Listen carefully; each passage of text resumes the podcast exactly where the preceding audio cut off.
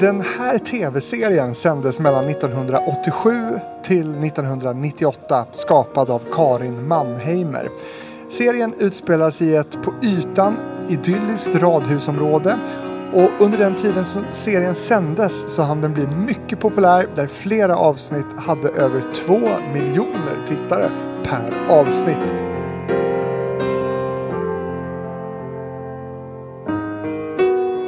Du kände inte igen den här liksom lite sorgsna signaturmelodin igen, eller? Nu blev det ju skitjobbigt från första början, kan jag säga. Man är inte världsbäst på... Jag vet ju precis, men titeln... Ja, den heter Svenska... Hjärtan. Ja. Mm. Kunde jag ju hälften rätt. 50% rätt. Ja. Mm. Såg du den? Nej, alltså det... Nu är det ju sanningens minut. Jag är så otroligt dålig på att titta på den här typen av tv-serier. Och det har inte att göra med att jag tycker det är fel, ful, dåligt. Det är säkert jättebra, men jag är inte riktigt där faktiskt. I min barndom kan jag räkna upp väldigt många serier. Bröderna Cartwright, nej jag skojade bara. Men mitt samhällsintresse tog liksom över med sån, jag vill säga våldsam kraft. Så det blev inte tid över. Nej. Och Svenska Hjärtan, jag tror att många kanske minns en väldigt specifik scen från den serien. Det var ju när Torsten, som spelades av Ulf Kvarsebo, körde med gräsklippare i snön på nyårsafton. Mm. Det såg så att säga slint där för honom. Mm. Ganska jättemörkt. Men sånt tycker jag om. Det tycker jag är skönt. Ja. Spräng gränserna och skit i ramarna. Men svenska tv-serier generellt, är det något som har intresserat dig? Så där var det. Så jag halkade ju också in i det lite senare eftersom jag blev programdirektör på TV4. Så då var det ju nya tider och skilda världar. Och jag tyckte det var en spännande värld. Mm.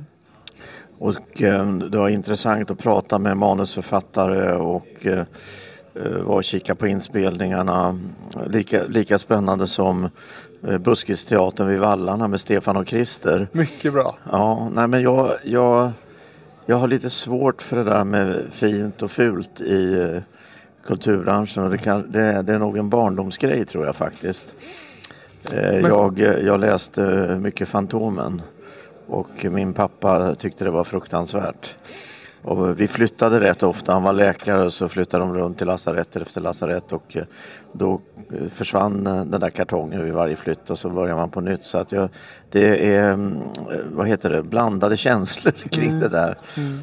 Men det har blivit viktigt för mig att känna att folklig kultur kan vara så väldigt mycket. Mm. Men du nämnde skilda världar här, supersuccé. I min barndom på TV4, och vi har gjort ett helt avsnitt i TV-fabriken om skilda världar också. Ser. Men nya tider, den har inte satt sig. Nej. Och det var ju flera som åkte rakt ut med badvattnet, och några köpte vi ju utomlands. Men glamour produceras ju fortfarande. Helt otroligt. Det är obegripligt, va? Att, men då måste man också, tycker jag, reflektera lite grann över vad det där är, och det finns ju något slags evigt mänskligt intresse för berättelser om kärlek, skilsmässor, men då tycker jag det blir spännande när man tillför de samhälleliga momenten i tiden, hur samhället såg ut. Och det kan man ju fortfarande se när man går tillbaka i arkivet och ser, aha, såg det ut så. Och de satt och rökte. Ja, men det är ju kunskaper om samhällsutvecklingen som man kan upptäcka även den vägen. Viktiga tidsmarkörer. Ja. Nu ska det handla om en gigant i branschen som jobbat sig upp till vd-nivå på Sveriges då största tv-kanal, och som idag gör sylvassa analyser som debattör om en bransch i gungning. 10. Starta band. Pass på. Starta TV-fabriken om 5, 4, 3, 2, 1. Varsågod. Välkommen, Jan Skärman. Tack så mycket. Eller kallar du dig själv för Janne? Det är lite olika det där. Alltså jag bestämde mig nu faktiskt vid årsskiftet att jag kanske ska försöka köra med Jan. Ja. Jag jobbade ju ihop med Jan Gio som var väldigt, han är ju väldigt noga med Jan. Vi hade fått en ny vd, kommer jag ihåg, på TV4 som heter Björn Nordstrand. Mm. Och så var det ett stort personalmöte och så ser Björn Nordstrand den lite korta Jan Gio stå där borta och då så ska han väl vara lite sådär in och cool, tyckte han väl då, denne Björn. Så han sa, ja Janne, jag har läst alla dina böcker om Hamilton och då går det liksom 8 miljoner änglar genom rummet, va? Mm. Gio tar några små korta steg fram så att han får ögonkontakt med Björn Nordstrand och så säger han väldigt lugnt, du, mina vänner, de kallar mig för Jan. Så var den saken klar. En annan Jan som du har arbetat med, det är ju Jan Stenbäck. Jajamän. Honom tänkte jag kanske att vi kommer återkomma till lite längre fram i det här avsnittet. Gärna. Ja. Vi sitter här i liksom lite loungemiljö på Rival på Mariatorget i Stockholm. Vad har du? Jag har ju mycket anknytning här. Jag har haft både min bröllopsfest och återföreningsfester med gymnasieklassen här. Men vad har du för relation till det här stället? Ja, men jag bor nästgårds och det här tycker jag är ett skönt ställe att gå och fika eller frukostera. Och sen har jag varit här och haft lite TV4-presentationer i den stora samlingssalen och en del andra jippon. Och så att det finns en relation där. Ja. Du, vi ska ju prata om din tv-karriär nu, Janne. Det är mycket som du har gjort och det är inte allt vi kommer hinna med. Men... Vad skönt. Ja, du tycker det. Vi får väl se vad vi hinner med. Men din tv-karriär, den inleddes ju på SVT i Norrköping. Gissa då på Östnytt. Mm. Vad gjorde du där? Nej, men jag var reporter och sen blev jag nyhetschef. Men jag ska bara säga också att jag hade ju, alltså det där med tv var ju inte någonting som fanns i mina drömmar. Jag ville skriva, det hade jag bestämt mig för. Min karriär började som sommarvikarie på Östgötakorrespondenten i Linköping. Jag ska inte korrigera dig, va? Men det var, jag var oerhört stolt över att jag fick skriva på länsredaktionen. Det var både bröllop och begravningar och den typen av notiser och reportage, och jag lärde mig den hårda vägen att stava namn rätt. Hade man haft bröllopsparet inne med ett S för lite så fick man ta in texten igen och det var en stor förnedring. Nej, för jag tyckte det där med att kunna berätta med ordet var häftigt. Men då är det ju ännu mer intressant varför du sökte dig till tv. Ja, det kan man verkligen fråga sig. Det blev radio först. Det blev Ekot först. Som för många andra. Ja, och det var en fantastisk plats. Jag kommer ihåg den underbara chefen Anders Willemsson. Den underbara chefen Kristina Jutterström. Och jag jobbade med ett program som heter Jobbet. Så jag kajkade Sverige runt med en tung nagra i bagaget och gjorde arbetsplatsreportage. Men då var det också så att... min hustru och barn bodde kvar där vi hade landat allra först, nämligen i Västervik, och så hittade vi en kompromiss i Norrköping. Det var halva vägen var. Men det var Sveriges Radio också, ett annat företag, för ibland gjorde, när man inte jobbade på Ekot utan när man satt på ett distrikt sådär ute i landet, fick man göra tv också. Och det var ju häftigt. Och så är det ju inte idag. Nej, så är det inte idag. Men det kanske vi ska prata om hur det borde vara. Ja, faktiskt. Kommer vi nog också. Men... Du är ju en skicklig och aktiv debattör när det kommer till just public service. Och det kan vi väl återkomma till. Absolut. Men det här med att du börjar då som tv-reporter men sen då blir redaktionschef. Är det där ett mönster? Alltså, har du alltid haft en dragning till det här med att leda och bestämma? Jag tror, man ska inte komplicera grejer. Jag har aldrig haft någon karriärplan.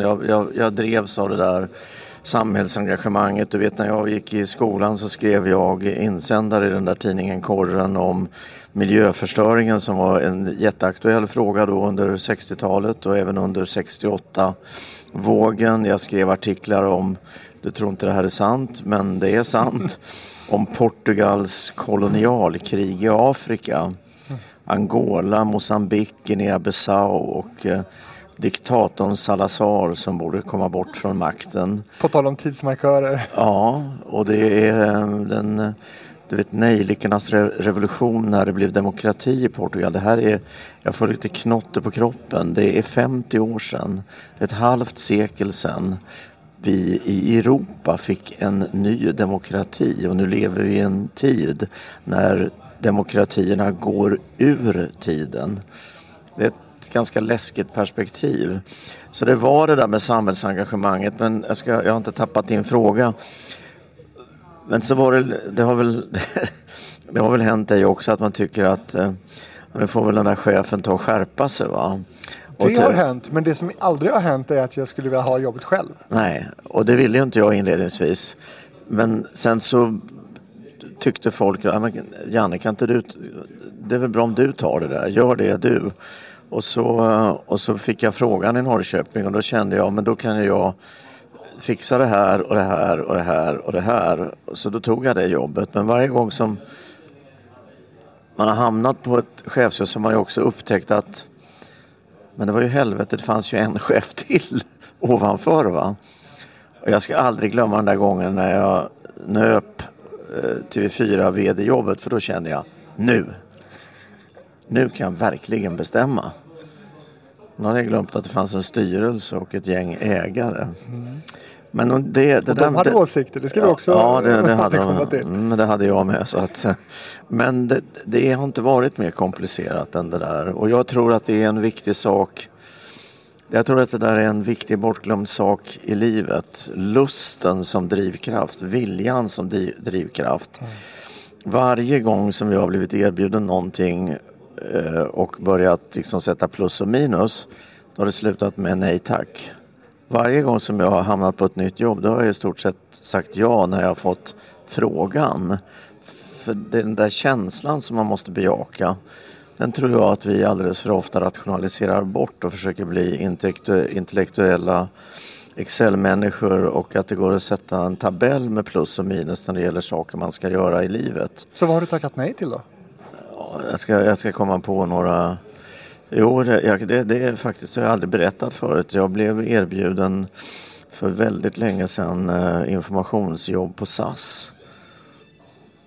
Och då började jag liksom plus minus. Nej, men liksom, nej tack, nej tack. Så är det, jag blev erbjuden... Alltså informationschef då, eller? Ja. Ja.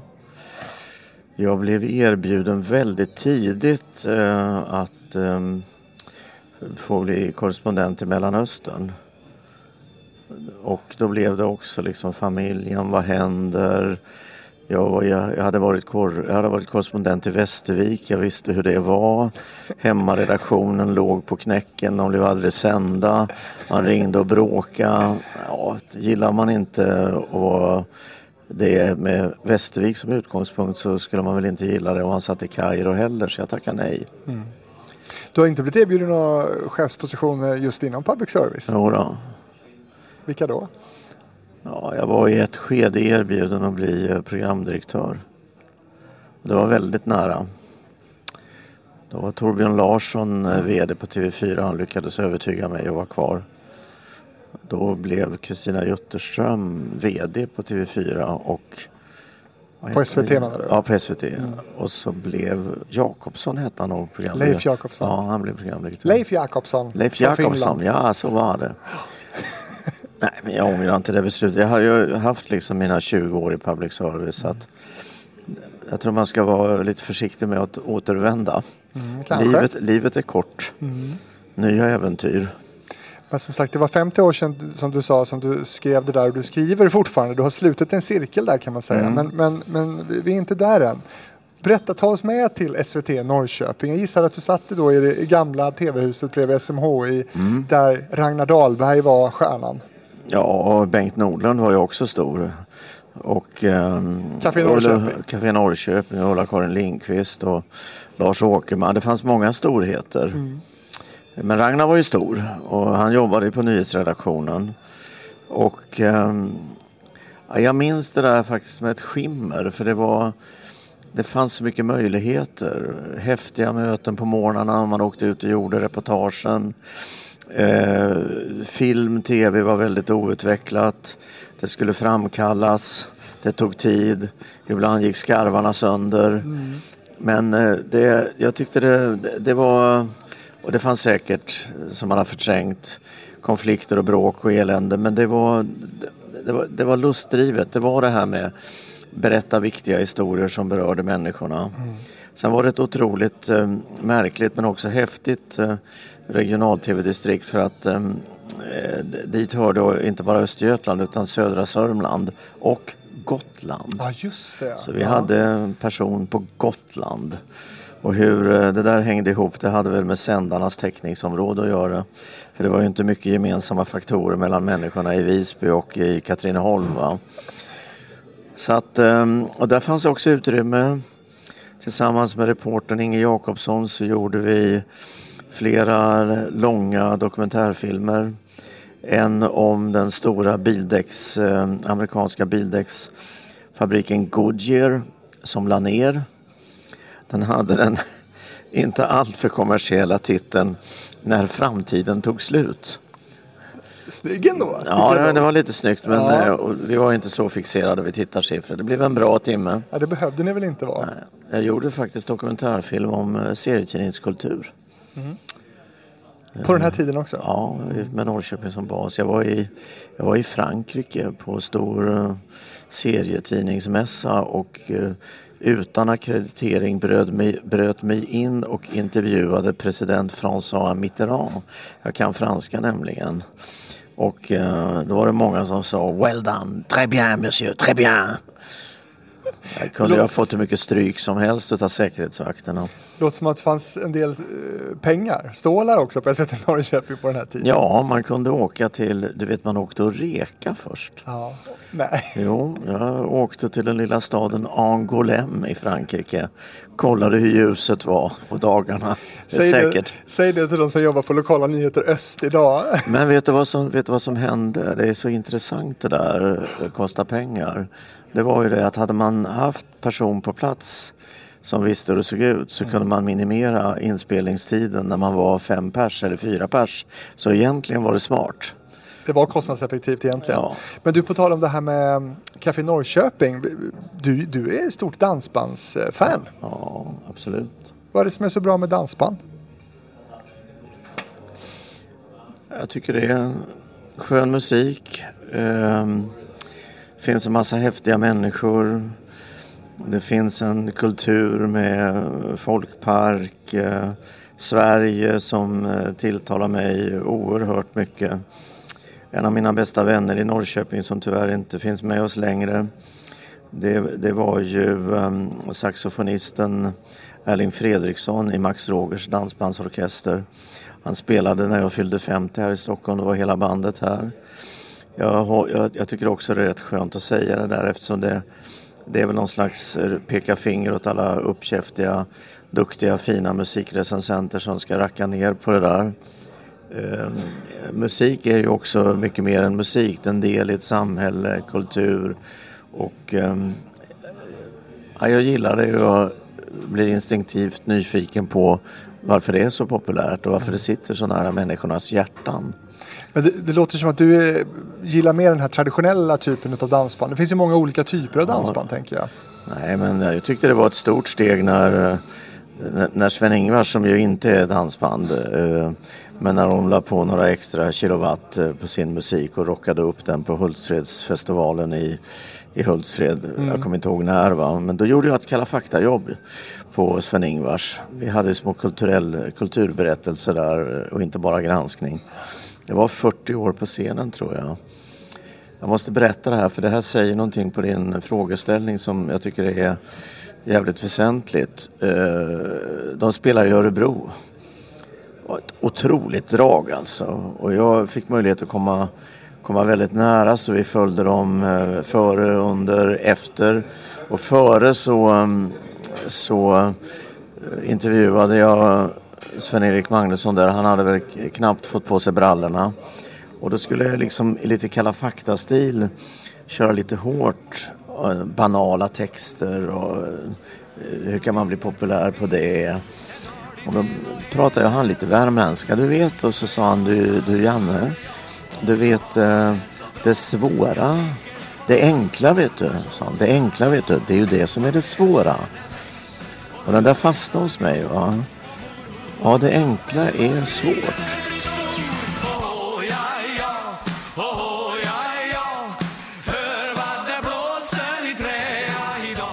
Jag tänkte många gånger när man har fått en text av någon kompis som, kan du titta på det här? Men helvete vad det krånglar till det. Skala bort. Jag läste, det var någon reportage tror jag i någon sån här historisk tidning om Ernest Hemingway. Så han har gett 10 råd om hur man ska skriva. Och flera av de här råden handlar ju om ta bort värdeorden, ta bort adjektiven. Skriv kortare meningar, skriv enklare, rakt på. Och dansbandsmusik är mycket rakt på. Var det din förtjänst då att vi fick Friends på turné i TV4? Ja, nu lever ju Bert Karlsson, så det kommer ju han att ta åt sig äran av. Han stod en gång i TV4s... Det var ju ingen lätt puck. Helvete vad det bråkade som detta. Och sen blev ju serien succé. Varför bråkades det om det? Jo, men det finns alltid åsikter. Och här var det också bråk om vilka prylar, vilken merchandise skulle man göra kopplat till det. Det är inga små saker. Var du uppe på din nivå då alltså? Ja, men jag var väl programchef eller någonting på den där tiden. Så det är klart att det var man ju indragen i. Och i vilket fall som helst så... En morgon när jag kommer till jobbet så står Bert Karlsson och skriker i receptionen för han hade inte bokat någon möte med mig, men jag träffar skärman, det är ju för fan jag som har räddat den här jävla tv-kanalen, nu får du släppa in mig här, va? Så att han hade stor del i den äran faktiskt, ska man säga. Låg det någonting i det? Hade han räddat TV4? Nej, inte. Nej, TV4 räddades lång tidigare med Gunde Svan och Fångarna på fortet och andra underhållningsprogram. Och tycker jag, ska man komma ihåg, redan från början uthållighet i en omfångsrik samhällsjournalistik. Det ska man inte glömma bort. På din tid? Ja, det fanns med från första början. Du vet, första sändningen av Kalla Fakta ägde rum i januari 1991. Vi hade ju då bara satellitsändningar. Då kom Ingvar Leijonborg in på redaktionen dagen efter. Och så sa han, blir det inte bättre än så här måste vi nog byta sändningstid. Och det var ju inget kul budskap för oss. Väldigt ärligt, rakt på. Ja. Kan man det säga. Tyckte vi inte om. Men innan vi lämnar det här med dansband bara. Det blev Ingmar ska bara säga, ska hyllas för sin medieinsats som var mycket större och är mycket större än den Jan Stenbeck ofta föräras med. Men det kan vi återkomma till. Det blev i alla fall SVT och inte TV4 som gjorde en riktigt stor satsning på dansband. Dansbandskampen som sändes 2008-2010. Var det bra tyckte du? Tittar du på det? Nej, jag kommer ihåg titeln. Nej, jag tittade nog inte på det. Nej, den borde ju vi ha gjort. Men vi hade ju Friends på turné istället. Så att, du kom ju... Och vi hade ju Bingolotto. Ja, gud, där var det. Det var ju dansbandens palats, vet du. Ja, vi hade ju väldigt mycket diskussioner. Han påstod på något sätt så att jag bidrog till att förstöra musiken i Bingolotto. Jag satt ju inte i de spakarna. Men det kom ju in nya band och han var ständigt emot. Ja, det var han verkligen. Ja, han var verkligen det. Vi satt en gång inför höstplaneringen. Det var väl mitt i sommaren. Och då hade vi fått Julius Iglesias, eller vad han heter. Ja, Julio Iglesias. Det är ju ganska bra namn. Stort. Nej, det är ingen i Sverige som tycker om honom, sa Loket. Men nu är vi där igen. Ni sänker hela programmet. Vi har snart inga tittare kvar. De säljer inga lotter heller. Ska vi ha den där Julio från vad heter han? Iglesias från Spanien. Ja. Det blir ju så. Veckan innan det här programmet sänds så är ju Loket igen på kvällstidningarna. Och då är rubriken Loket. Vi startar med min favoritartist. Jaha. Det här var ju Loket, vet du. Nu har det helsida om, jag har alltid drömt om Julio i programmet och nu kommer han, underbart va. Han hade väl insett där att det var en ganska bra snubben då va. Mm. Nej, det där han var ju en otrolig maktfaktor. Absolut. På den här. Jag tror inte folk kommer ihåg hur stor han var. När jag var där och då var jag där som programchef. Så i första pausen, det var ju 2 pauser, det var ju 3 timmar långt. På lördagen, bästa sändningstid, moderkanalen TV4. Då kom han, bra att du är här nu, Sam. Bra att du är här. Jag behöver 3 minuter till. Nej men liksom, Loket, du kan inte göra så när jag är här. Jag kan inte hålla på att flytta reklamen, jag kan inte hålla på att flytta nyheterna. Men vill du höra den bästa historien av alla kring detta? Vi hade ju gott om tid. Absolut. Vi ska tacka av... Nej, först så är det så här. Jag ska tacka av Loket. Historia 1. Jag ska tacka av Loket. Det är väl 220, någonting sånt där. Massa program. Det är samma år, det är 1998. Det är fotbolls-VM i Frankrike. Final i Paris på nya fina Stade de France. Och jag har lyckats komma över till ett pris som jag aldrig kommer att berätta offentligt. 2 finalbiljetter. Jag visste, han är ju handbollsdomare, sportintresserad, fotbollsintresserad. Jag håller ett tårdrypande tal om vår nya Hyland och hur mycket han betyder för Sverige. Och här ska du få århundradets present. 2 finalbiljetter till VM-finalen i Paris. Han tar lite så här rått biljetterna. Och så, ja, vi ska se här vilket datum... Ja, det var väl 25 eller 26 juni. Nej, det går inte. Då spelar tv-laget. Så då lämnade han tillbaka biljetterna mitt i sändning. Till dig? Ja, så fick jag ge dem till producenten Sverre, så han fick åka istället. Va? Nej, tv-laget var viktigare. Vad kostade biljetterna? Ja, de kostade mer än 1 000 kronor stycken, så jag får lägga till en nolla. Ja. Men det var det värt. Det var en värd. Och Sverre blir glad kanske? Ja, Sverige blev ju överlycklig. Men när programmet ska sluta, när Loket ska sluta, då ska vi tacka av honom i direktsändning. Och det är ju då som Lasse Kronér tar vid. Och jag ser ju då, programmet går ju upp mot 22-nyheterna. Jag ser ju att den där kön som ska tacka av, den är väldigt lång va? Så jag går före i den kön. Och så ställer jag mig och tittar in i kameran och så säger: kära tv-tittare, ni som nu väntar på 22-nyheterna, ni får vänta lite. För vi tänker inte släppa in nyheterna, utan nu får ni följa med när vi tackar av Leif Loket Olsson. Det blir stort. Har det någonsin gjorts? Nej, det kommer aldrig mer att göras heller. På grund av att vid 22.15 så är avtackningen klar.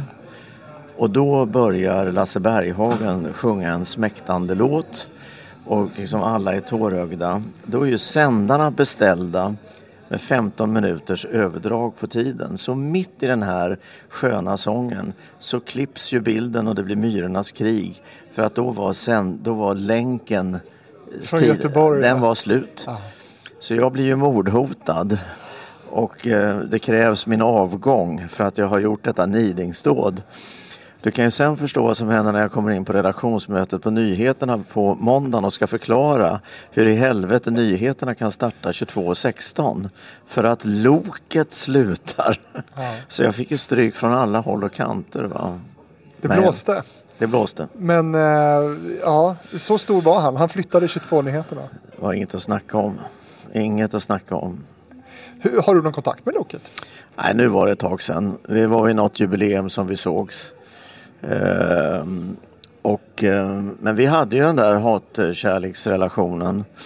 Jag var med en gång i Linköping. Min mamma var fortfarande i livet då, så tänkte jag att mamma ska få träffa Leif. Så han hade väl hållit någon sån där bingolotter på något stort varuhus någonstans i Linköping. Och så åkte vi hem till morsan, mamma Märta, och så fikade vi. Det gick liksom inte mer än 1 minut. Så, ja Märta, jag ska tala om för dig att din son håller på att förstöra bingolotter, bara så att du vet det. Det kommer inte bli mycket kvar av det här programmet, men du kanske kan prata med honom.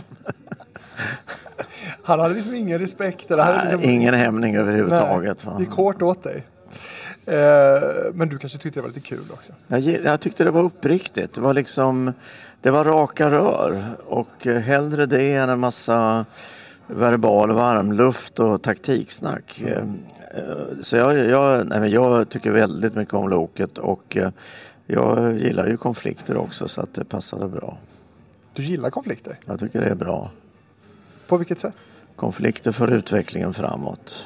Åsikter möts, det är en del av demokratins inre väsen. Man ska inte idka icke-respektfull diskussion, men i det där meningsutbytet så hittar man nya vägar framåt.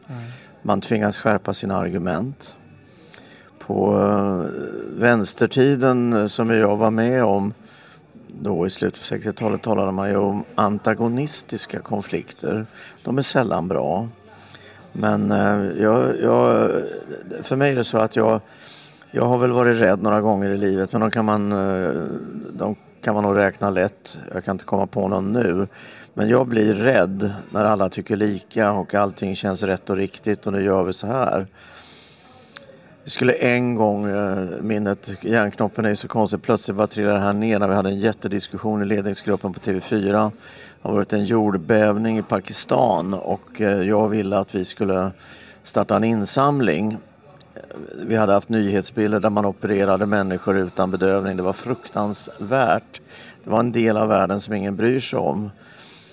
Jag får med mig hela ledningsgruppen så där i halleluja, utom en person, Kina Belander, som säger, men vänta nu, så vi ska liksom skicka iväg pengar som med stor sannolikhet går till kärnvapenindustrin och militära industrin i Pakistan. Nu får ni förklara er.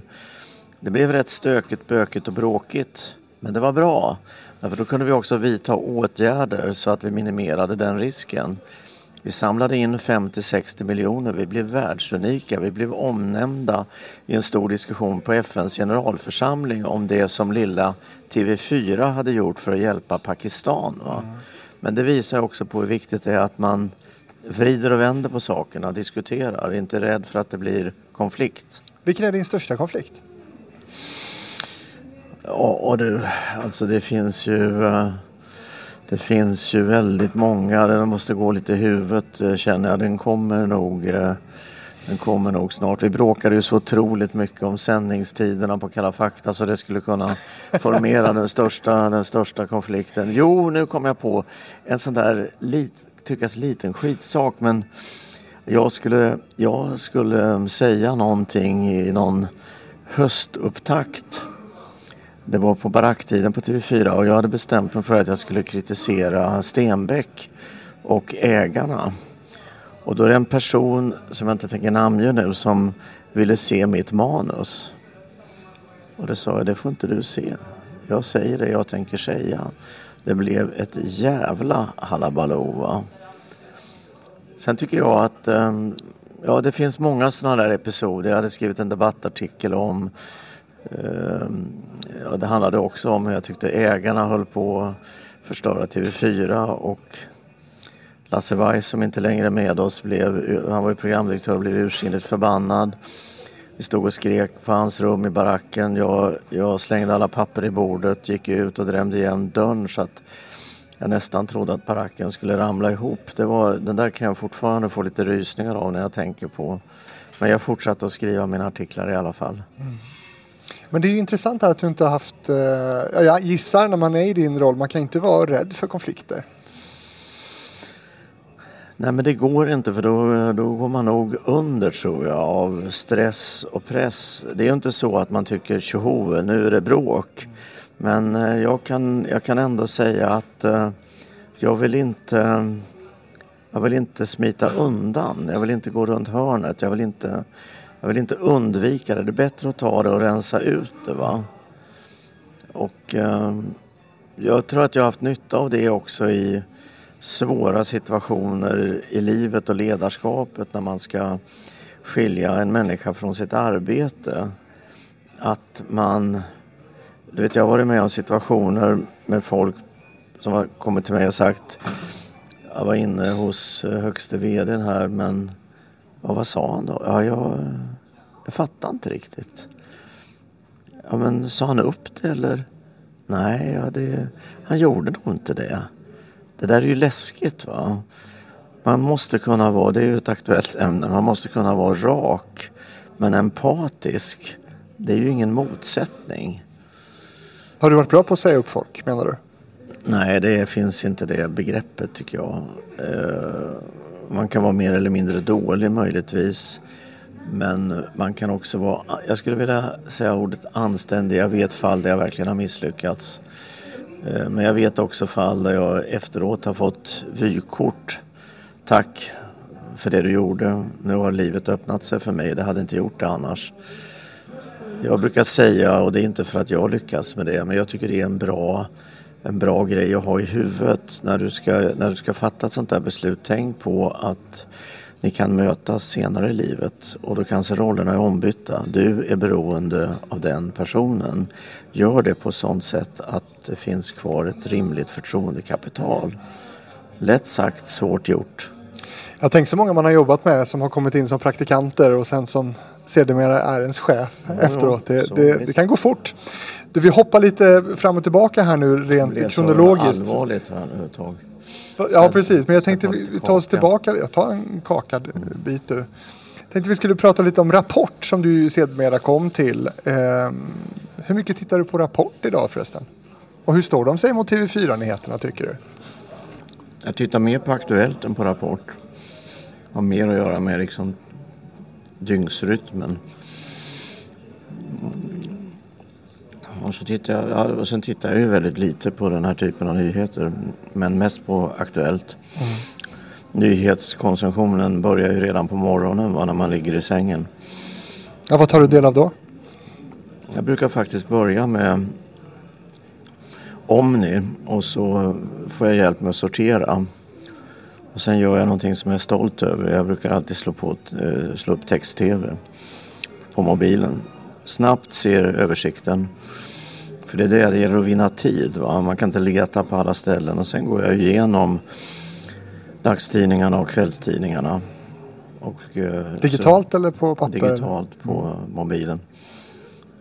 Sen trycker jag på tvn och gläpper lite mellan SVT och TV4. Mm. Vad föredrar du? Morgonstudion eller Nyhetsmorgon? Alltså jag tycker jag får mer rak, bra information på SVT.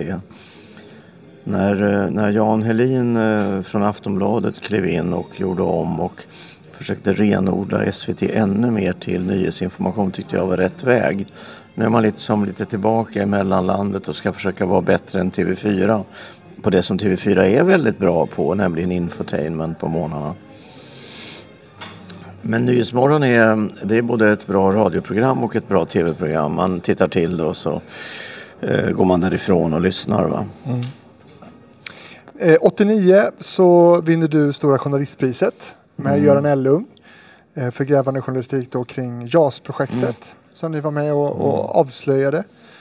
Och 91 så är du då med och startar TV4 samhällsprogram Kalla Fakta.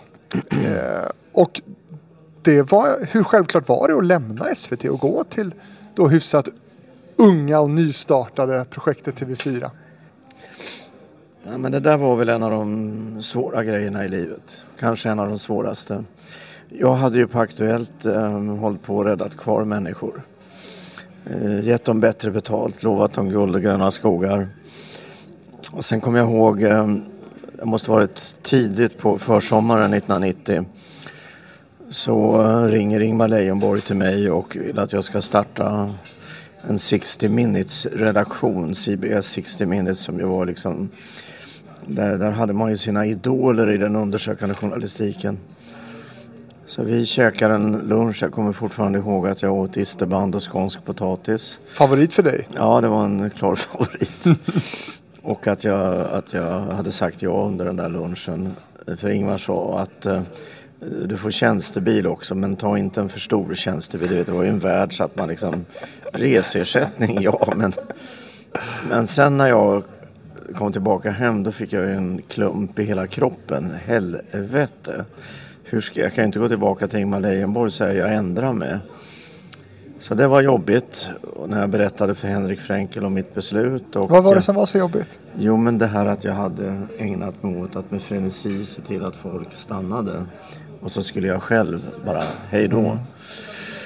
Men det var då också att och det var inget efterhandsrationellt argument. Jag kände att jag kan bara vara lojal med min egen övertygelse. Här får jag en möjlighet att starta en hel redaktion för undersökande journalistik, vilket SVT inte hade gjort. Den hade hamnat i korridorerna, i massa grupper, beslut. Nej, fan, jag måste ta chansen. Mm. Jag kan inte se mig själv i spegeln 5 år senare och säga nej, jag tackade nej till det där, vet du. Men du har berättat att du fick till och med, eller du förlorade många vänner som tyckte att du verkligen svek när du gick till TV4. Det var en av de gånger som jag förlorade vänner. Det kommer en gång till sen när jag blev vd. Nej, men det var ju ett svek. Det är klart det var ett svek, och det var svårt att förklara det där att jag tänkte på mig själv. Men jag bet ihop. Jag stod där på redaktionen och fick ruttna tomater på mig och kunde inte annat än att säga att jag förstår att den blir förbannade, men det fanns inget annat beslut för mig att fatta. Blev de förbannade? Du kunde se på dem att de blev... Ja, det sades många trista saker. Rakt mot dig? Ja. Men det är också lika bra att det blir så direkt än att det blir det mummel i korridoren. Jag ångrar aldrig det där, även om det var jobbigt. Jag ångrar heller aldrig att jag tackade ja till att bli vd, även om det var nästan lika jobbigt.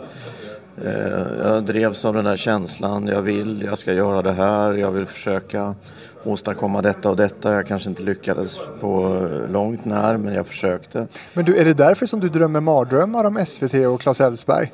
Nej, det har mer med prestationsångesten att göra, och den fortsätter inte. Nu är det inte Claes längre, utan det finns... Jag är på många ställen och får aldrig någonting ur mig. Den är inte kul, ska jag säga. Jag kan ibland vakna mitt i natten alldeles kallsvettig. Behöver gå ett varv i lägenheten och sådär. Men berätta, var kom Claes Elfsberg in i de här mardrömmarna? Jo, men när Claes jobbade jag ju rätt mycket med i min första tid på Rapport, och vi kom nära varandra och hade bra relation, och sen var det väl så, det kan inte jag rå för, att han dök upp i mina mardrömmar, va.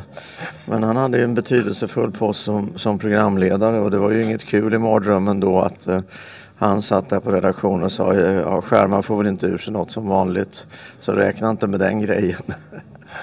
Fan vad hemskt. Ja, har du berättat det här för Claes? Ja, men jag tror att han lyssnade på mitt sommarprogram och beklagade att han hade fått den rollen i mina drömmar. Ja, jag är hemskt ledsen, så jag kan nog inte göra någonting åt det. Nej. Claes Elfsberg, som man också kan lyssna på i ett avsnitt av TV-fabriken, om man är nyfiken på honom. Kan skicka en länk till dig. Ja, tack. Så kanske han successivt kan försvinna i ditt medvetande. Men du kom i alla fall till TV4 där, och som sagt... Du har ju jobbat länge på SVT och inom public service. Hur var det då att komma till den här nybyggarandan? Nej, men jag tyckte det var häftigt, va. Jag kan säga det utan att på något sätt recensera public service. För det var en fantastisk tid för mig på public service, och radion och Ekot och Rapport och Aktuellt och alla ställen jag fick vara på. Men det var någonting magiskt med att det inte fanns ett bokningskontor som man kunde ringa och beställa teknik, utan man fick tillbaka lös frågan. Jaha, finns det några frilansare? Hur gör vi nu? Så det var magiskt. Det var också magiskt att man kunde säga att jag hade en idé. Jag har en idé här. Vi gör den. Och så gjorde man den. Jag kommer ihåg det när jag kom till Aktuellt. Då kom jag ju från Norrköping, och då möttes ju ofta idéerna med att det där har vi inte testat, det kommer inte funka. Ja, då var det nej. Eller så var det ännu värre, det där har vi redan prövat, det funkar inte. Och så blev man förbannad. Jaha, men då gör vi ingenting, då låter vi allting vara precis som det är. Det kommer inte förändra sig. Och tror ni det är bra? Nej, det var inte så vi menade. Nej, men framåtrörelsen finns ju inte. Den fanns ju på TV4, och det var där i början väldigt tillåtet att misslyckas. Och misslyckandet var ju liksom det enda sättet att hitta nya grejer. De första Kalla Fakta-programmen möttes ju inte av någon stor publik. Vi hade ju inte så stor distribution. Det fanns många program som Café Korrekt, Venusfällan, Tur i kärlek och så vidare och så vidare. Men i det där experimenterandet så kom ju nya bra idéer så småningom fram, va? Vad är det största du gjorde, skulle du säga, just på Kalla Fakta? Ja, det fanns ju det var ju ett JAS-avslöjande där som Göran och jag, Göran Ellung och jag höll på med, som jag tycker var helt suveränt. Vi hade kommit över, jag ska säga nu så att inte någonting går snett, men ett ljudband som innehöll ett samtal mellan säkerhetsansvarig på JAS-projektet och en person i militärledningen som indikerade att man hade skickat upp JAS-planet på Stockholm Water Festival 1993 utan att egentligen ha gått igenom säkerhetsrutinerna. Det där blev ett väldigt bra avslöjande och det blev konstitutionsutskottsförhör. Det fick en massa följdverkningar. Men sen när jag tänker efter på den här tiden så brukar jag också säga att jag gjorde ett reportage om arbetsmiljön på Saab Scania i Södertälje som jag fortfarande är väldigt stolt över, och hur man registrerade och bokförde hur arbetarna skötte sig i det som faktiskt kallades för svarta boken. Ja, nu har Johansson varit på muggen 3 gånger idag. Och det där blev det också rätt mycket rabalder om. Det var inte lika häftigt som JAS-projektet, men jag tyckte nog att betydelsen av den var minst lika stor. Vad skulle du säga om det som är kvar av Kalla Fakta idag? Jag tycker ofta de gör väldigt bra saker. Jag tycker det är sorgligt att de inte har en fast sändningstid i tablån. Det finns någonting med själva... Har de bråkat för lite om det, tror du? Ja, det tycker jag. Det har de kanske inte, men jag tycker det. Mm. Jag tycker inte det blev... Det tycker jag liksom, det är inte att det var bättre förr, men jag tycker att det är väldigt tillbakadraget. Det är väldigt få i mediebranschen som ställer sig upp och har lite ordväxling med varandra. Det är väldigt välpolerat. Jag och Manfred Aronsson på TV3 och MTG, vi hade ju fighter i det offentliga. Jag tycker det är bra. Jag tycker det är nyttigt. Medierna ska synas där. Man tycker inte lika. Låt oss prata om det. Den charmen och viktigheten av hur man diskuterar med den tycker jag i stort sett har försvunnit. Tyvärr. Har man en fast sändningstid och syns och vet att då kommer det, så stärker det själva programmet och programvarumärket. Om man utöver sändningstiderna dessutom har fler enskilda avslöjanden, så kan man ju skaffa sig extra sändningstid för dem. Jag förstår att det kan vara praktiskt bra att bara sända när man har bra grejer, men det har en stor baksida också. Mm. Men 2001, då tar du över hela TV4-skutan som vd. Hur blev det så? Alltså det var ju Torbjörn Larsson som var vd på TV4. Vi hade jobbat intensivt. Han kom ju precis när jag hade blivit ny programdirektör. Jag hade ingen lycklig resa som start på min programdirektörskarriär, utan det var mycket som floppade. Jag var alltså lördagsunderhållningen by Poff, så sjönk tittarsiffrorna. Fredagen lika så. Vad var det då? Så vi hade väl inte tillräckligt nyskapande. Men vad var det för program, tänkte jag, som floppade? Kommer du ihåg? Nej, det har jag väl förträngt då. Så dåligt var det? Ja, men vi fick gå tillbaka till säkra kort som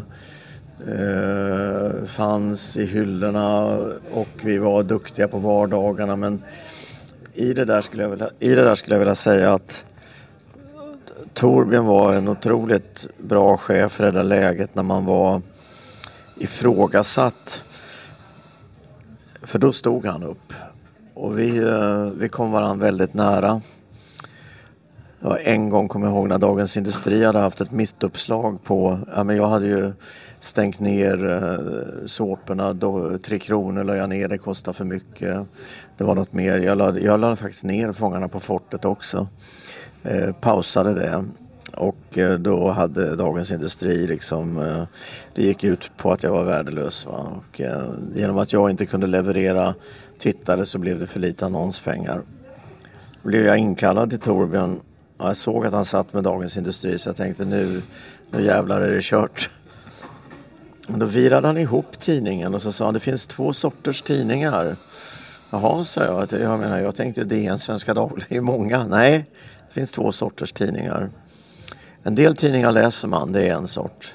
En annan sorts tidningar använder man till att slå in fisk i. Och det här sa han, och så höll han upp Dagens Industri. Det är en fisktidning. Och så slängde han den i papperskorgen och sa, gå in och jobba nu. Kändes rätt skönt att ha en chef som stod upp även när det blåste. Verkligen, men borde du inte fått kritik då?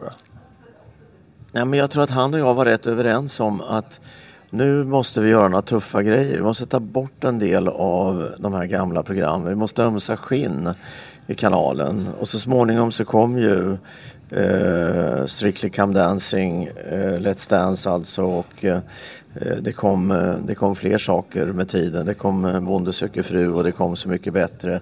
Det tog sin lilla tid.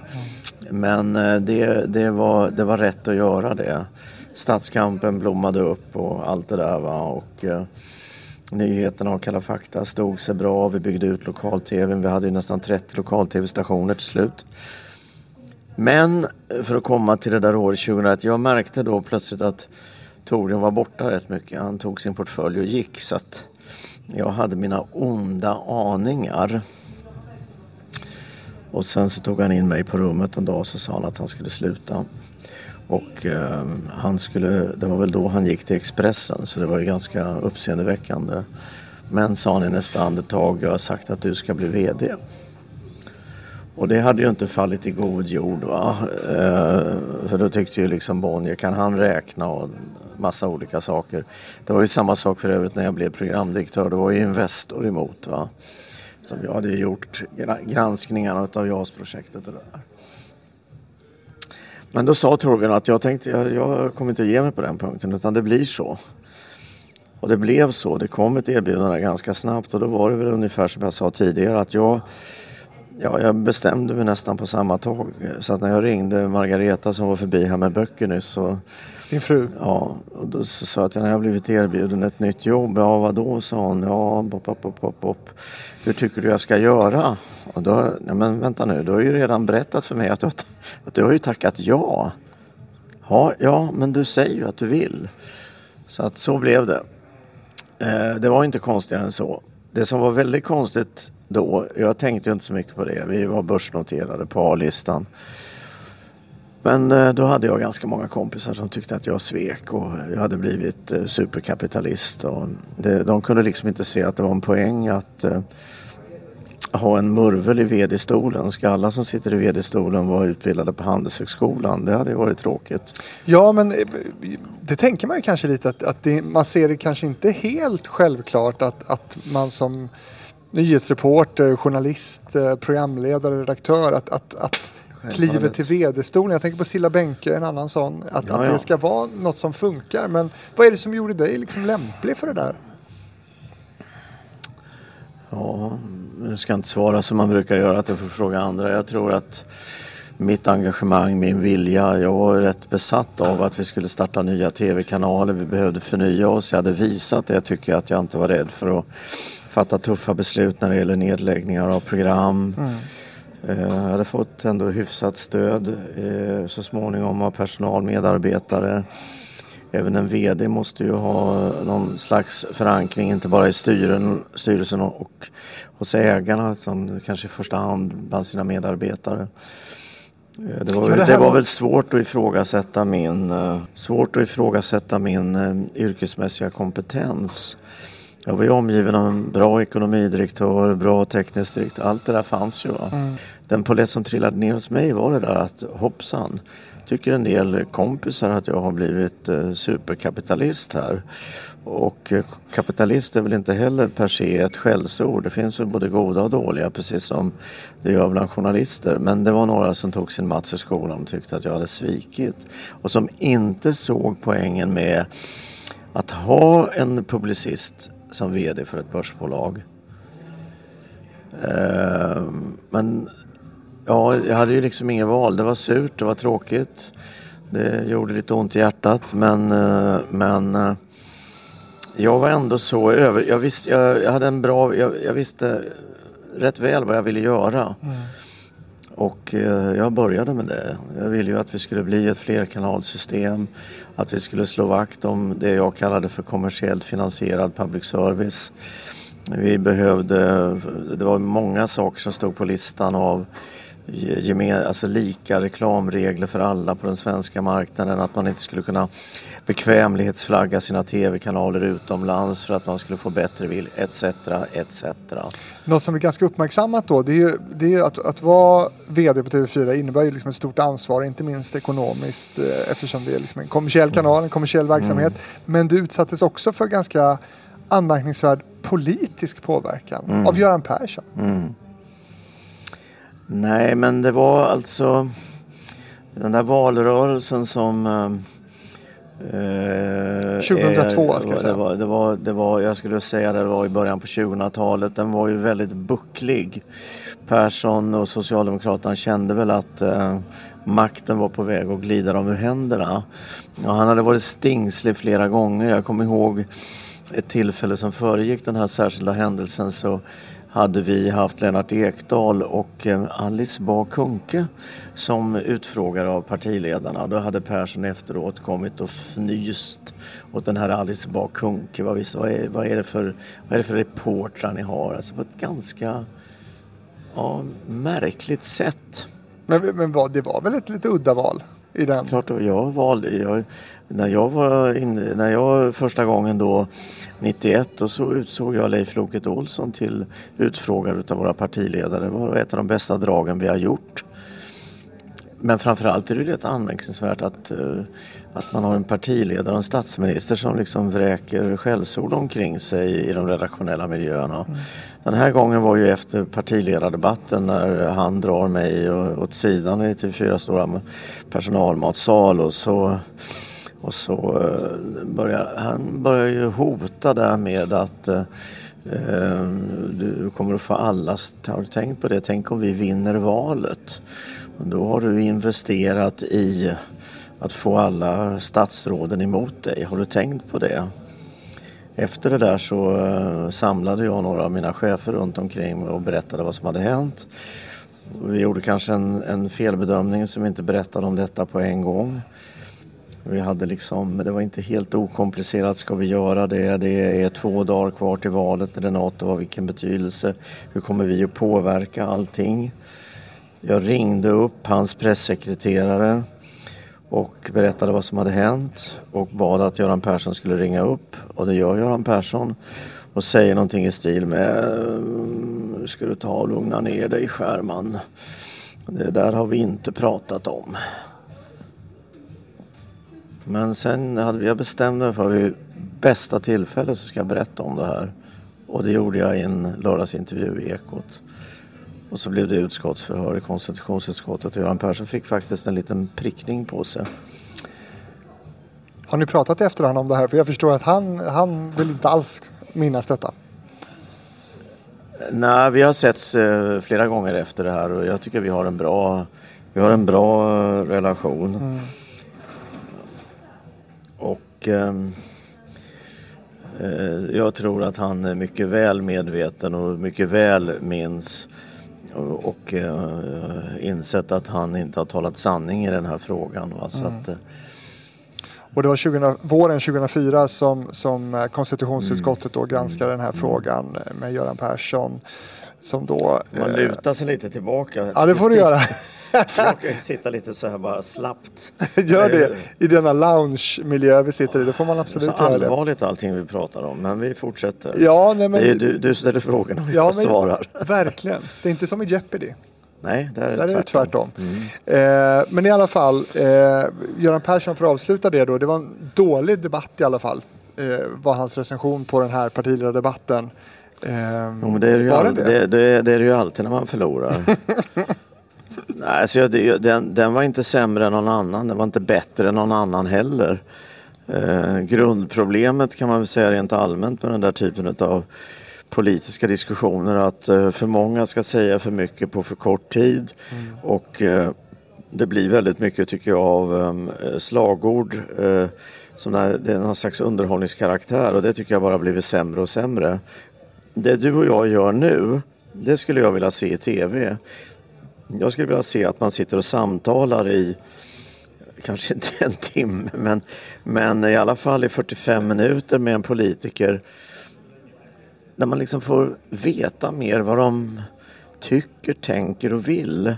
Ifrågasättandet är jättebra, jätteviktigt, men det måste finnas en plats i vårt bångstyriga samhälle där någon får en chans att berätta. Det låter som 30 minuter med Anders Holmberg ungefär. Ja, fast utfrågningen går liksom inte riktigt till på det sättet tycker jag. Och nu senast när han mötte ärkebiskopen och får frågan om det här med finns Gud eller vad det var, så tyckte jag att ärkebiskopen gör en knockout genom att han svarar som han gör. Jag tror att jag vet liksom.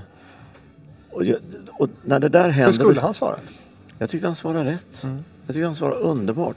Och jag tycker att svaret indikerar att vi har tappat ett fönster i vårt samhälle där vi vågar tro på att en respektfull dialog mellan människor skulle kunna fungera. Jag har ju ibland fått frågan, jag gjorde en serie för SVT som heter Länge lever demokratin, och jag hade med en miljöpartist som heter, en sverigedemokrat som heter Angelica Bengtsson, och jag har fått otroligt mycket frågor varför jag inte började veva runt med henne om SDs nazistiska bakgrund. Nej, för att det var inte det hela den diskussionen handlade om. Och då tror man att, ja men tänk då kanske folk får för sig att, men lita på människor som lyssnar och tittar. Jag myntade ett begrepp häromdagen, det kanske blir en egen podd förresten. Lyssna först, fråga sen. Det är det. Vi har liksom slutat upp med det. När jag för många år sedan undervisade på journalisthögskolor så fick jag ofta den där frågan, vad är liksom det viktigaste när man ska göra en intervju? Och så diskuterar vi det. Man ska förbereda sig, man ska skriva ner de viktigaste frågorna, man måste göra personresearch. Och så säger jag fel. Lyssna på vad den där personen säger. Och har man ingen fråga kan man, det vet väl du, hur menar du nu? Absolut. Det finns ju 10 sätt att förlänga tiden. Och vi har ju inte all tid i världen. Så att nu ska jag hasta vidare. Åh herregud. Men vi har ju lite kvar. Men det här är en viktig point, nu blev den sagd i alla fall. Verkligen. Och vi ska hinna prata om både kungen och drottningen och lite om ditt nuvarande engagemang för public service. Ha. Tove, ja. Hur är det att ha en levande legend som mamma? Det är spännande. Hur ofta tänker du på det? Ganska ofta faktiskt. Ja. I Hitfabriken ska vi återigen uppmärksamma Siv Malmqvist. Men vi ska göra det på ditt sätt kan man säga. Tove, du har fått välja ut dina favoritlåtar av din mamma som du har närmast relation till. Hur var det? Det var jättesvårt. Hon har ju gjort så otroligt många. Mm. Mm. Är det några låtar som du tror kommer förvåna dig som lyssnar? Ja, det kan det nog vara. Ja. Det är inte hennes vanliga. Det är inte de helt uppenbara? Nej det är det inte. Nej. Spännande. Min mamma Siv Malmqvist finns ute nu på Spotify och på andra poddplattformar.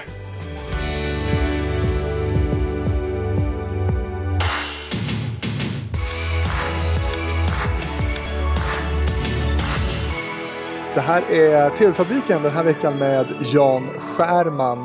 Du, som sagt, drottningen, hon hade ju också synpunkter på dina program. Och hon visade sig också hade ganska bra förankring kring dem runt omkring dig. Det visade sig att hon var liksom privat vän med några av dem som du jobbade med inom TV4 och i ägarkretsar. Framförallt i ägarkretsar. Ja. Och det blev ganska brännhett när ni skulle göra ett program om hennes då pappa och hans bakgrund och nazismen. Men, om man bara sätter, för då kan jag fortsätta det andra resonemanget. Det är ju det här också som är så fascinerande. Man har bra relationer. Jag hade bra relation med kungahuset. Jag var inbjuden på middagar. Jag stod och snackade med både kungen och drottningen vid många tillfällen. Vad betyder det?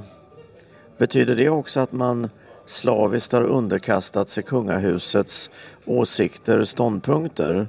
Man måste väl kunna ha en bra, till och med vänskaplig relation utan att man därmed totalitärt system underkastar sig statschefens ståndpunkter. Men det kunde man inte, va? Uppenbarligen så funkar inte vår demokrati på det sättet, vilket är djupt olyckligt. Så här var det ju att Nisse Bonnier, som ju tillhör ägarfamiljen och som väl då även satt i styrelser typ Dagens Industri, han ringer min Susanne Wallrup, som var min sekreterare, assistent, researcher, livräddare, allt möjligt.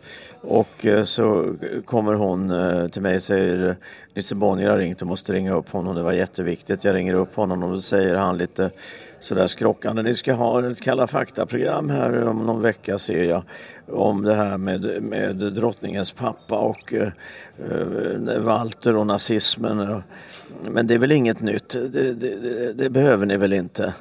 En storägare har den synpunkten. Ja. Och då säger jag: vänta nu Nisse, jag ringer upp dig. För jag kände bara att jag måste andas lite här. Så ringer jag upp igen och så säger: du, alltså det du säger är alltså att du tycker jag ska gå in på redaktionen och tala om för dem att nu har en av kungens kompisar ringt där och sagt att vi ska inte sända det här. Nej, det var kanske inte det. Alltså, jag bara tycker att det är onödigt. Ja, men det är väl det du säger. Ja, så kan man kanske tycka att jag säger då. Ja, så ringer jag min styrelseordförande som kontaktar Karl Johan, tror jag det var. Och så kommer svaret tillbaka att det är så många i släkten som tycker och tänker saker, så skiter det där. Ja, jag tyckte inte riktigt att det var så där så att man bara kunde skita i det där. Så det här är ju en av de saker som jag ganska snabbt berättar om offentligt. Att han har ju försökt påverka programutbudet. Hur togs det emot? Ja, men innan det så är det ett samtal till med Nisse. Så jag säger, då jag ringer tillbaka och säger: så det förstår du liksom, det finns liksom inte på kartan. Det är ju helt uteslutet. Ja, men du vet, vi ska på jaktmiddag på lördag och då ska jag ju träffa kungen och drottningen. Det blir bara en jävla massa prat om det här. Jag önskar att jag skulle kunna slippa det. Ja, då behöver vi fan inte gå på festen då i så fall. Så det var ju skälet, va? Det är ju helt otroligt egentligen. Jo, det är helt otroligt. Det här som är så intressant, att det helt otroliga inträffar ju i vårt land ständigt. Det är ju ett av skälen till att det verkligen i grunden behövs oberoende journalistik som inte styrs av ägare, som inte har andra ideologiska intressen än att berätta hur maktutövningen i samhället går till. Ja, det blir ett jävla hallå om det här. Jag kommer ihåg sen framåt jul så sitter jag och käkar frukost med hustrun. Och det var ju på den tiden när det hände att posten kom tidigt på morgonen. Så det är något sånt där lite blått kuvert. Och då säger jag bara på skoj till henne: fan, jag har fått brev från kungen, ska du se. Och det kuvertet sprättar ju upp och då ligger ytterligare ett kuvert. Och det är ju då från drottningen. Där hon skriver någonting om att det var nära Lucia och att det är ju inte kul så här på ljusets högtidsdag att bli jämförd med Adolf Eichmann. Herr direktör Skärman kallade hon mig.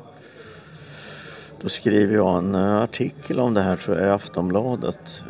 Berättar hela storyn. Ja, det blev rätt mycket rabalder om det där. Men jag känner det väldigt skönt att ha snabbt lagt alla papper på bordet om detta. Det här tycker jag också att man ska ha med sig nu när vi lever i en tid när drottningar abdikerar och det kommer nya tronföljdspersoner. Jag hade senast idag ett samtal på telefonen från en kompis som sa: tänk om Victoria ändå kunde kliva ombord. Hon skulle bli populärare än statsministern. Folk kanske ska rösta på Victoria. Alltså det är smala säkerhetsbälten mellan det system vi har idag och någonting som skulle kunna vara någonting annat. Men som vd för TV4, du får stå på dig då mot dina huvudägare, och som vd för TV4 så jobbar man ju också för ens annonsörer. Alltså, hur balanserar man en sån sak som att man journalistiskt vill avslöja saker? Till exempel, ta en sån sak som Uppdrag gransknings ICA-avslöjande med köttfärsen till exempel.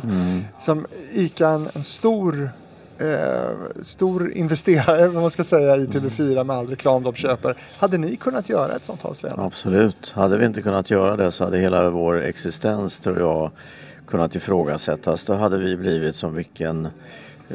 som ett enda stort reklamerbjudande. Men ni hade haft råd att tappa den kunden? Ja, jag vet att Lennart Ekdahl en gång gjorde, han sprang ju ner i reklamarkivet och plockade fram någon reklam, jag kommer inte ihåg om det var Nordea eller Swedbank, när man skulle dra åt svångremmen och inte låna mer, och de hade haft annonser i TV4 om kom till oss, låna mera, de hade gjort någon svensk topplåt på det där.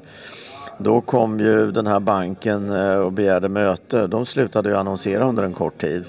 Ja, det får man liksom ta. Det här är också, tycker jag, en sån här intressant princip.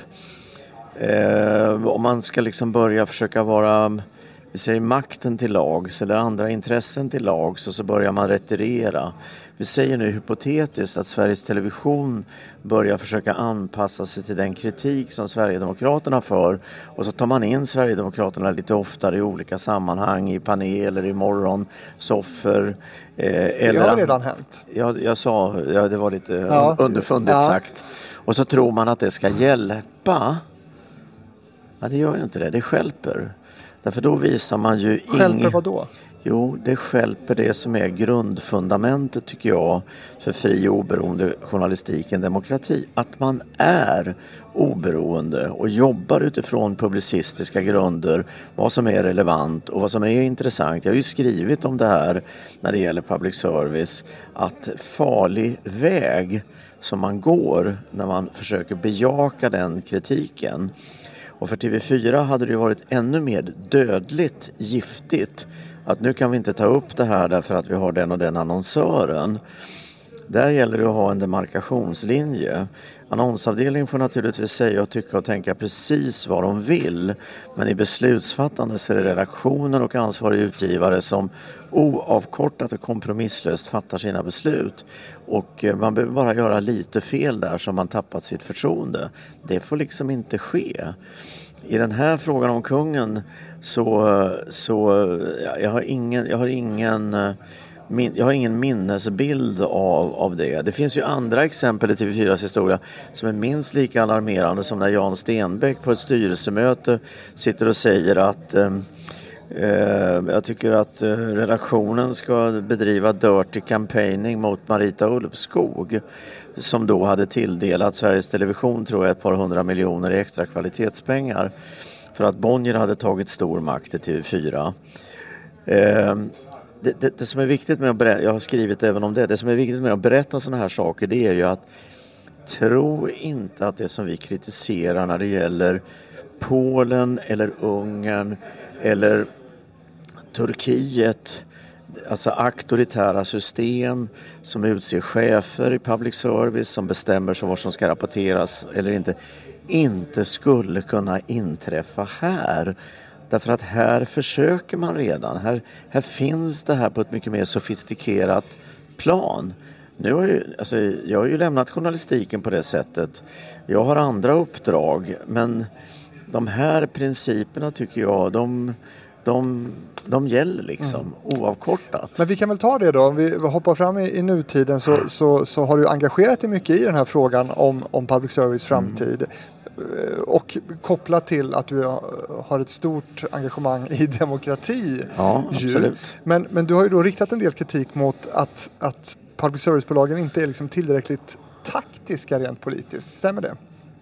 Ja, jag tycker att de är övertaktiska på det sättet att de försöker gå till mötes. Jag tycker att de ligger lågt. De bråkar för lite? De bråkar för lite. Och bråk är inte för bråkets egen skull. Konflikter är viktiga därför att... Och så vidare, det har vi redan pratat om. Men det är ett helt nytt läge. Face it. Vi har en regering idag som ju faktiskt i handlingsprogram, uttalanden vill... minska på public service, vill styra och kontrollera hårdare, och som utan undersökningar, bevis, vetenskap anser att det är att det är vänstervridet och att det finns en politisk agenda. Det är en ny omständighet. Vi har en ny omständighet i hela synen på demokratin hos oss och i världen, då hade jag velat se chefer på public service på barrikaden. Vad ska de göra? Slå vakt om deras oberoende. Kritisera de politiska partier som nu sitter vid makten, som ju skriver och säger att de vill styra och kontrollera. Och inte bara göra det när de värsta liksom enskilda uttalandena från Björn Söder eller vem det nu har varit. Nu ska vi ta med fan ta hand om det där bolaget. Det är så dags då. Man måste bygga upp, tycker jag, en ståndpunkt, en argumentationsgrund där man känner de här cheferna, de står solida och kompromisslösa vid public service grundfundament. Man vinner ingen, alltså, någonstans i världshistorien skulle jag vilja säga, tala om för mig när tystnad har fört utvecklingen framåt. Det är i så fall det yttersta enskilda undantaget. Men är det en slump? Jag menar, på public service-bolagen idag så sitter det ju strategiker och jobbar. Nej, men de har väl tänkt ut den här taktiken och strategin. Att de inte ska ut och bråka för att de inte vill bli ovän med regeringen. Och jag tycker det är ett ganska naivt sandlådespråk. Det handlar ju inte om att vara vän eller ovän. Det handlar om att stå upp för sina grundläggande principer. Och om det leder till att det blir konflikt och osämja, ja, då får man väl ta det. Hur hade du velat att det skulle se ut då för public service framåt? Ja, alltså jag har ju några enkla ståndpunkter. Som, vi har ju bildat en förening som heter Oberoende Public Service, och där har jag medverkat till ett ganska omfattande handlingsprogram när det gäller att ändra regelverket så att regeringens utnämningsmakt ska minska. Det finns idag en förvaltningsstiftelse, som det så vackert heter, som ju är ägarbolaget. Där sitter personer som utses av regeringen efter mandaten i riksdagen. Jag tycker att man ska ändra den modellen så att regeringens utnämningsmakt minskar. I granskningsnämnden utses alla ledamöter av regeringen. Jag tycker inte det ska vara så. Det ska vara andra instanser i samhället som gör det. Och sen så, men där sitter ju mycket andra, där sitter ju jurister i granskningsnämnden och sådär också. Jo, men de är utsedda av regeringen, även jurister har ju åsikter. Du och jag har åsikter. Ja, men du menar är lite konspiratoriskt där och tror eller vet dig då att de här som sitter där, de sitter Nej. Där för att de är så pass färgade utifrån det regeringsunderlag. Nej, det vet jag inte, men jag tycker att jag har fått den där frågan många gånger. Men kom på att säga något exempel då när ägarna påverkar. För det har väl inte skett särskilt ofta. Nej, men det har ju skett några gånger. Nisse Bonnier är ett exempel. Jan Stenbeck är ett annat exempel. Och det är tillräckligt. Och då har man en konstitution som skapar den möjligheten. Vi har i Sverige idag ett regelverk som påminner rätt mycket om det som är i Polen. Polen har också en stiftelse som man ska gå igenom. Men det är regeringen som utser de som sitter i stiftelsen. Alltså kan man vid fel citationstecken regering, människor får ett system som innebär att ju faktiskt statsmakten på ett helt annat sätt tar över, styr och kontrollerar. Och då menar jag att de som är de alltså operativt högsta verkställande makterna, cheferna, vdarna i de här bolagen skulle ha bildat ett triumvirat, för de är ju 3 stycken, och väldigt tydligt markerat att man inte gillar när politiska partier, oavsett om de är höger eller vänster, kliver fram och föreslår saker som innebär hårdare styrning och kontroll och ett minskat public service, ett vässat som det heter. Idag lever vi i en tid när vi behöver ett större, starkare, oberoende public service. Det är ju bara att titta sig runt omkring hur mediemarknaden utvecklats. Idag har vi ju alltså internationella mediekonglomerat från USA och från Kina som har ett börsvärde, jag tror jag räknade ut det där, som är 60-70 gånger större än Sveriges BNP. Betyder det att hurra vad bra, då reducerar vi public service till ett minimum? Jag tycker precis tvärtom. Men överdriver du inte riskerna då för svensk public service? Nej, och jag överdriver inte riskerna för den svenska demokratin heller. Snarare underdriver dem. Jag tror att vi lite var till mans. Jag ska nu, även om du får säga om tiden räcker, men jag vill citera den tyska författaren Sebastian Haffner. Han har skrivit en bok som heter En tysk mans historia. Den här killen som inte var av judisk börd växte upp i början på 1900-talet. Han kommer ihåg första världskriget. Han gick i skolan när nazismen växte sig stark. Och han lämnar Tyskland när Hitler tar makten 1933. Och han ställer i boken en väldigt avgörande fråga. Hur kunde detta med Hitler hända? Och han ställer den frågan mot bakgrund av att Hafners kompisar tyckte att Hitler var en pajas. Det skulle väl aldrig bli något av den där tokfransen. Och så frågar han igen, hur kunde detta med Hitler hända? Jo, det hände därför att vi inte trodde att det skulle hända. Och eftersom vi inte trodde att det skulle hända så gjorde vi heller ingenting däremot. Och nu är vi precis exakt i samma läge. Ja, men det här med public service och Polen, och, nej, det kan väl inte hända här. Och det här med demokratin som ni snackar om, Turkiet, det kan väl inte hända här i Sverige. Titta, och nu säger inte jag det här för liksom höger vänster, men titta nu på, nu ska vi ändra angiverilagstiftning. Nu ska vi till och med sätta handel och vandel på de som ska få vara kvar här.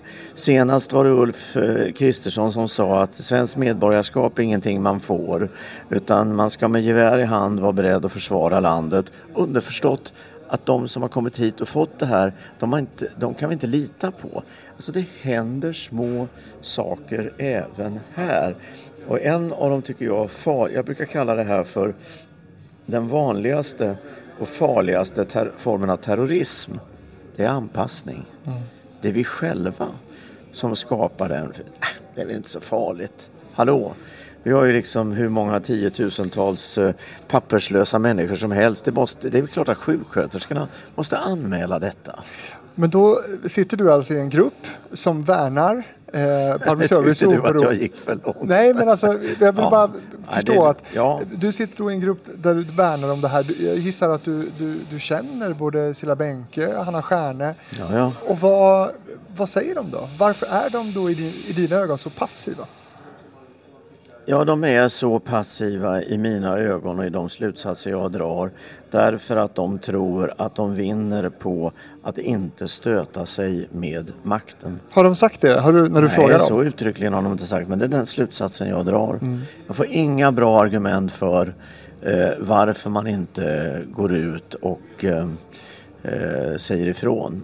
Jag har ett exempel som jag tycker jag bekräftar min hypotes. Mm. För något år sedan så kom Moderaterna med ett mediepolitiskt handlingsprogram där man föreslog att man skulle lägga ner Utbildningsradion. Då gick dåvarande chefen för Utbildningsradion, Sofia Wadensjö-Karén, ut och protesterade offentligt. Då vet jag att hon fick knäpp på näsan ordentligt för detta. För att man inte ska gå ut och ta partipolitiska ståndpunkter. Ja, vem fick hon en knäpp? Av sina chefskollegor. Mm. Ja, för de har ju ändå en otrolig balansgång att göra där. Public service-cheferna, gissar jag. Ja, inte i den här frågan tycker jag.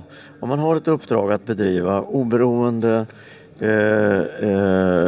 medial verksamhet inom radio, tv och utbildning. Då tycker jag det är en väldigt tydlig utgångspunkt. Om man i olika sammanhang anser att den hotas, då tycker jag att man som verkställande direktör, man är ju styrelsens exekutiv, då tycker jag att man ska påtala det, inte i slutna interna rummet utan transparent i den offentliga debatten.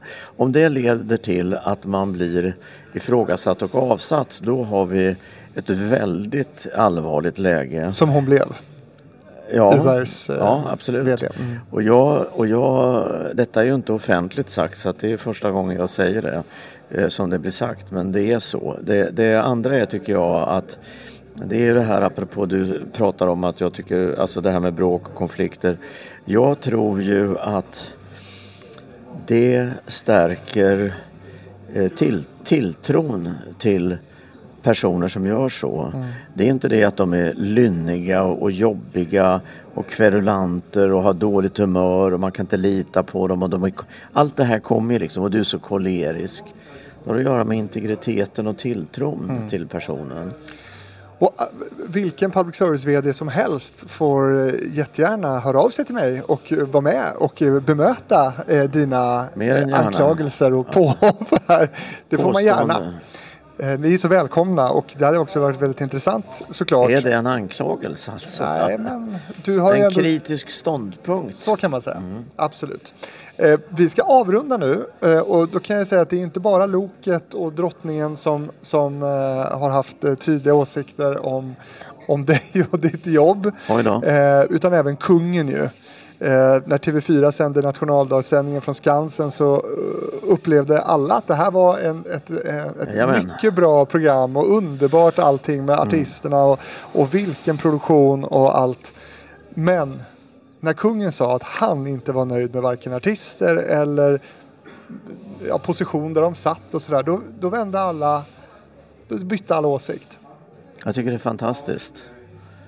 Alltså det är helt fantastiskt att när vi kommer till den här eftersläckningen, vi fick ju då en gång TV4 sända nationaldagen, sen man ska inte säga att det aldrig mer hände, men proppen drogs ur efter den där sändningen då programledarna hade vid några tillfällen vänt kungen och drottningen ryggen, det gör man ju inte ostraffat, och det var fel sorts musik och det var det ena med det tredje. Men alltså vad var det för hemsk musik? Nej, jag tyckte det var ganska bra, alert, lite rockigare dansbandsmusik då. Det var det? Ja, och tyvärr fick ju Carola var ju där. Liksom, vad är problemet? Nåväl. Drottningen av pop i Sverige. Ja, visst. Men vilken fantastisk förutsättning. Men vi får ju se vad kungen säger. Och när kungen när teamet blir inkallat till kungen så kommer de vid slokörade därifrån eftersom kungen har sänkt hela föreställningen. Och då tycker alla andra likadant. Det där är ju en rolig historia. Men den är ju samtidigt, tycker jag, för mig en sinnebild av farligheterna, opålitligheterna. Varför kan man inte stå för det man tycker och tänker och säger? Det är lite synd. Är vi osams för det eller kan vi inte umgås ändå? Har du träffat kungen och drottningen efter det här? Hur nära relation har du? Nej, alltså jag tror att efter det där... Jag tänker efter nu. Det har varit kallt sen den där debattartikeln där jag jämförde dem med dagisbarn och lite annat. Oj då, ja. Det kanske du överlever. Jag tycks ju sitta här och må hyfsat bra. Verkligen. Men jag måste bara säga det där också. För det blir så lätt uppfattat som att när man torgför sin ståndpunkt så ger det intryck av att man är lite sådär, ja men jag har rätt och du har fel. Så är det inte för mig. Jag har stor respekt för att man kan tycka annorlunda. Men jag har väldigt liten respekt för att man är en vindflöjel även i lätt sommarbris. Det tycker inte jag är något bra. Nu ska jag berätta för mina lyssnare hur man kontaktar mig om man vill det. Och medan jag gör det så ska du få sista ordet sen. Och då vill jag höra din bästa Jan Stenbeck-historia. Men jag ska berätta för dig som lyssnar alltså att är det så att du vill höra av dig till mig med synpunkter, åsikter, förslag på gäster eller... Om du heter då möjligen Silla Bänke eller Anna Stjärna och vill vara med i TV-fabriken, mejla gärna mig på fabrikspost@gmail.com. Och så kan du också titta in på TV-fabriken på sociala medier som Facebook och Instagram naturligtvis. Nu Jan, vill vi höra din bästa Stenbeck-historia? Den är så här. Jag sitter med en kollega och äter en middag på Jan Stenbecks krog i Gamla stan. I Gröna huset? I Gröna huset. Pontus in the Greenhouse som det kommer att heta. Jan Stenbeck släntrar förbi. Det här ganska sent så de är på väg att stänga. Det var på den tiden när det fanns kontanter så han drämmer upp en 500 kronors sedel på bardisken och säger åt killen som jobbar där: du jobbar över för nu ska vi prata lite här jag och pojkarna. Och så slår han sig ner vid min kompis och mitt bord och jag kommer faktiskt inte ihåg vad han drack, om det var en flaska champagne eller någonting annat.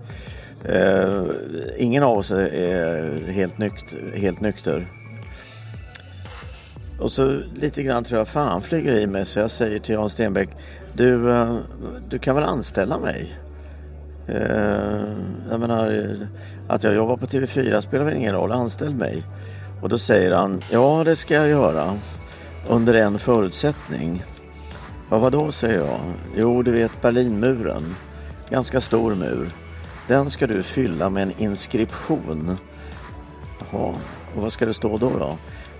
Du ska skriva, jag lovar att inte bita den hand som föder mig. Jag lovar att inte bita den hand som föder mig. Nej, det kan jag tyvärr inte göra. Det är ingen anställning. Nej, och då ska jag bara säga med anledning av det att jag tycker att den finaste lojaliteten, det är när man faktiskt vågar offentligt kritisera den hand som föder den, sin arbetsgivare, visselblåsare som ställer sig upp offentligt och vågar tala om saker och ting borde hyllas av sina arbetsgivare, för det är de som talar om att om vi går den här riktningen ett tag till och alla ropar halleluja så kommer vi falla ner i stupet. Vi ska producera statyer, hjältestatyer av våra visselblåsare. De som vågar bita den hand som föder dem. Men Jan Stenbeck var mer intresserad av andra frågor. Förmodligen. Jan Skärman, tack så mycket för att du var med i TV-fabriken. Tack för att jag fick vara med. Tack. Om vi går ner i svart.